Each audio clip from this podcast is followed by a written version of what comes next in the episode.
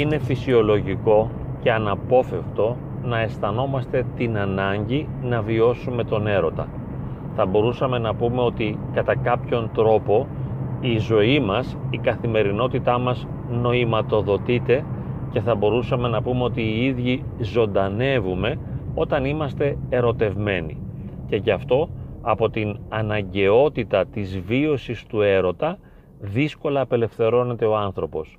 Ακόμη και αν είναι παντρεμένος, ακόμη και αν είναι σε μια μακροχρόνια σχέση συμβίωσης, πάντοτε παραμένει μέσα του ενεργή αυτή η διάθεση για την βίωση του έρωτα, η οποία βέβαια στον γάμο και στη συμβίωση εκπίπτει σιγά σιγά, φθήρεται, διότι τραυματίζεται και από την καθημερινότητα αλλά και από τις αμοιβαίες ματαιώσεις οι οποίες συμβαίνουν στις διαπροσωπικές σχέσεις και έτσι δεν έχουμε πια τον γλυκασμό του έρωτα αλλά την βίωση της ματαιότητας, της οδύνης. Έχουμε την βίωση του πόνου, της καθημερινότητας, της διαπροσωπικές σχέσεις. Και γι' αυτό έχουμε αυτό το άνοιγμα, αυτή την διαθεσιμότητα για να βιώσουμε τον έρωτα. Και η σύγχρονη εποχή με τα διαδικτυακά μέσα μας επιτρέπει να έρθουμε κοντά ο ένας τον άλλον και να διεκδικήσουμε το δικαίωμα να καλύψουμε αυτή την ανάγκη, την ερωτική, να έρθουμε κοντά σε έναν άνθρωπο ο οποίος θα μας μιλήσει γλυκά και τρυφερά. Κάποιοι βέβαια χρησιμοποιούν τη δυνατότητα αυτή που προσφέρουν τα μέσα μαζικής δικτύωσης για να καλύψουν σεξουαλικές ανάγκες ή να ζήσουν μια έντονη σεξουαλικότητα. Όμως, πολλοί άλλοι αναζητούν ένα γλυκό λόγο, αναγνώριση, καταξίωση, τη δυνατότητα να επικοινωνήσουν με έναν άνθρωπο ο οποίος θα τους καταλάβει, θα τους αποδεχθεί για αυτό που είναι, θα τους τιμήσει. Είναι σαν να παίρνουν ζωή, σαν να αναπνέουν αληθινό οξυγόνο. Ενώ πριν ζούσαν σε μια κατάσταση ασφυξίας. Γι' αυτό είπαμε ότι ο έρωτας μας ζωντανεύει. Μας κάνει να νιώθουμε αληθινοί, ότι υπάρχουμε πραγματικά. Αλλά ελάχιστοι από μας, ίσως και κανένας, δεν έχει τη δυνατότητα να κρατηθεί στο ύψος του έρωτα για μεγάλα χρονικά διαστήματα. Οπότε, βιώνοντας τη ματέωση, αναζητά και πάλι τον έρωτα.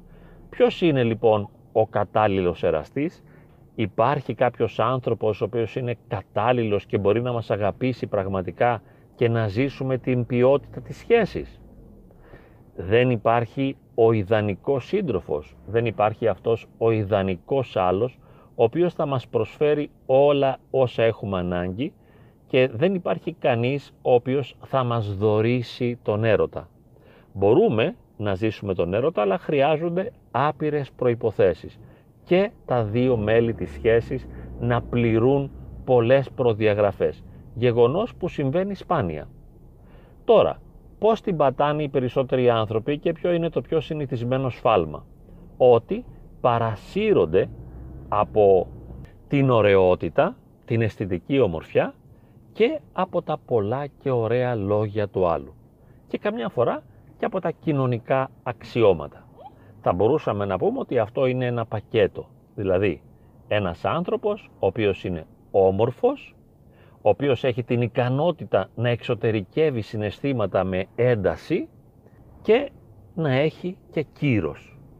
Αυτά τα τρία, κύρος, ομορφιά, δυνατότητα βίωσης και εξωτερήκευσης συγκινήσεων, συνιστούν ή φαίνεται να συνιστούν τη δομή του υπέροχου εραστή.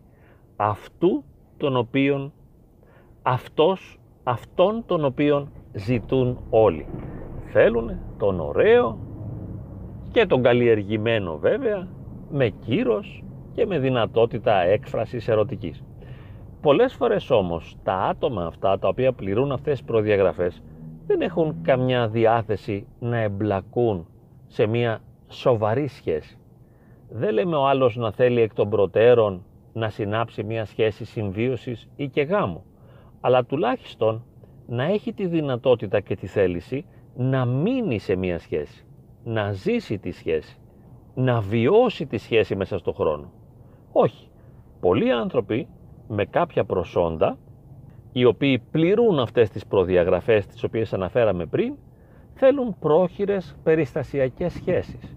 Και μάλιστα όσο περισσότερα προσόντα διαθέτουν, τόσο πιο εύκολα βρίσκουν ερωτικούς συντρόφους και κατά συνέπεια τόσο λιγότερο δεσμεύονται. Αυτοί λοιπόν οι υπέροχοι άνθρωποι συνήθως δεν έχουν τη διάθεση να δεσμευτούν. Όμως υπάρχουν και κάποιοι άλλοι υπέροχοι άνθρωποι, ερωτικοί άνθρωποι, οι οποίοι και αυτοί είναι ακατάλληλοι έως εντελώς ακατάλληλοι. Δηλαδή, αυτός ο οποίος είναι ωραίος και μας αγαπά πολύ. Εκφράζει ερωτικά λόγια, μιλά υπέροχα, μας λέει ότι είμαστε μοναδικοί, ότι αυτό που ζει και βιώνει μαζί μας είναι κάτι μοναδικό και ανεπανάληπτο και υπέροχο. Υπάρχει εκεί ένας λεκτικός πληθωρισμός, ερωτικός πληθωρισμός.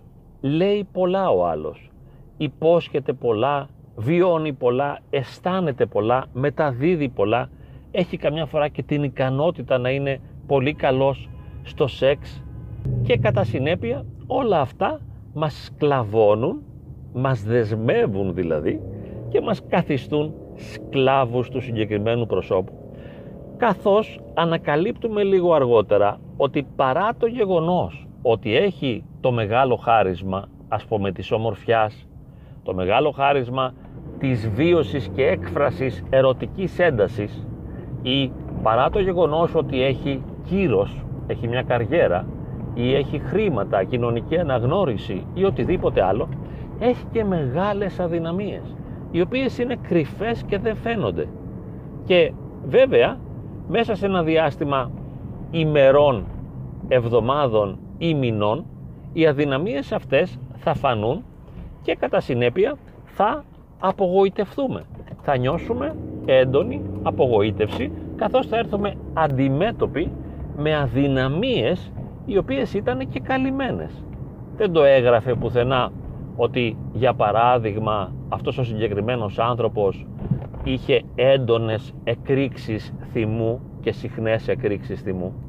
Δεν έλεγε πουθενά ότι παράλληλα με το γεγονός ότι βιώνει έξαρση ερωτική και είναι πληθωρικός ο λόγος του, περνά και έντονες και βαθιές καταθλιπτικές φάσεις. Δεν το ξέραμε αυτό. Δεν γνωρίζαμε ότι ήταν υπερβολικά ζηλιάρης ή ότι είχε υπερβολικές απαιτήσεις. Δεν ξέραμε ότι ίσως είχε μεγάλα οικονομικά προβλήματα παρά το γεγονός ότι τα έκρυβε μέσα από έναν τρόπο ζωής πιο πλούσιο από αυτόν τον οποίο θα άντεχε κανονικά. Δεν ξέραμε ότι έπασχε από ένα χρόνιο νόσημα, το οποίο το μαθαίνουμε αργότερα. Και βέβαια δεν ξέραμε ότι αυτά τα οποία ζει μαζί με εμάς και εξωτερικεύει και εκφράζει τα έχει ζήσει με άπειρους άλλους και έχει σκοπό να συνεχίσει να τα ζει με πάρα πολλούς άλλους, κατά συνέπεια δεν έχετε δυνατότητα της δέσμευσης. Όσο περισσότερα είναι τα προσόντα τα οποία φαίνονται στο πρώτο στάδιο της σχέσης, τόσο μεγαλύτερη είναι η παγίδα. Διότι είπαμε ότι δεν φαίνονται οι αδυναμίες, οι και καλυμμένες αδυναμίες, οι οποίες υπάρχουν αλλά είναι καλυμμένες. Δεν πάει κανείς να δείξει την αδυναμία του, όπως όταν φτιάχνεται μια κοπέλα καλύπτει τις αδυναμίες και προβάλλει τα ωραία σημεία του εαυτού της, έτσι γίνεται και σε ψυχολογικό επίπεδο. Πέφτει ένα μακιγιάζ ώστε να καλύψουμε αδυναμίες και προβάλλουμε τα δυνατά σημεία. Ο άλλος ενθουσιάζεται, ερωτεύεται και βέβαια παγιδεύεται και εχμαλωτίζεται επειδή εμπιστεύεται τον άλλον. Εμπιστεύθηκε αυτό που του είπε και πάνω απ' όλα εμπιστεύτηκε αυτό που ένιωσε δίπλα στον άλλον. Εμπιστεύτηκε αυτό που ένιωσε δίπλα στον άλλον. Δεν έβαζε ένα ερωτηματικό, γιατί αν βάλεις ένα ερωτηματικό το χάνεις. Δεν μπορείς να το ζήσεις εάν βάλεις ερωτηματικό. Θέλεις να ενθουσιαστείς σου αρέσει αυτή η ιδέα του ενθουσιασμού. Και έτσι λοιπόν ερωτεύεσαι. κάνεις και σεξ και αν το σεξ πάει καλά δεσμεύεσαι όλο και περισσότερο και μετά έρχονται οι αδυναμίες και αγανακτείς και υποφέρεις και βασανίζεσαι και μετανιώνεις και λες πως είναι δυνατόν να έμπλεξα με αυτόν τον άνθρωπο πως θα μπορούσα να απελευθερωθώ. Θέλω να φύγω. Έχω καταλάβει πια και έχω συνειδητοποιήσει μετά από εβδομάδες ή μήνες ότι είναι ακατάλληλος για μένα. Αλλά δεν μπορώ να φύγω διότι έχω δεσμευτεί. Έχω προσκοληθεί ψυχοσυναισθηματικά σε αυτόν. Γι' αυτό το λόγο θα χρειαστεί να είμαστε πολύ προσεκτικοί πριν ανοίξουμε τα ερωτικά γκάζια πριν αφαιθούμε με εμπιστοσύνη στα λόγια του άλλου. Πριν εγκαταλείψουμε τον εαυτό μας στην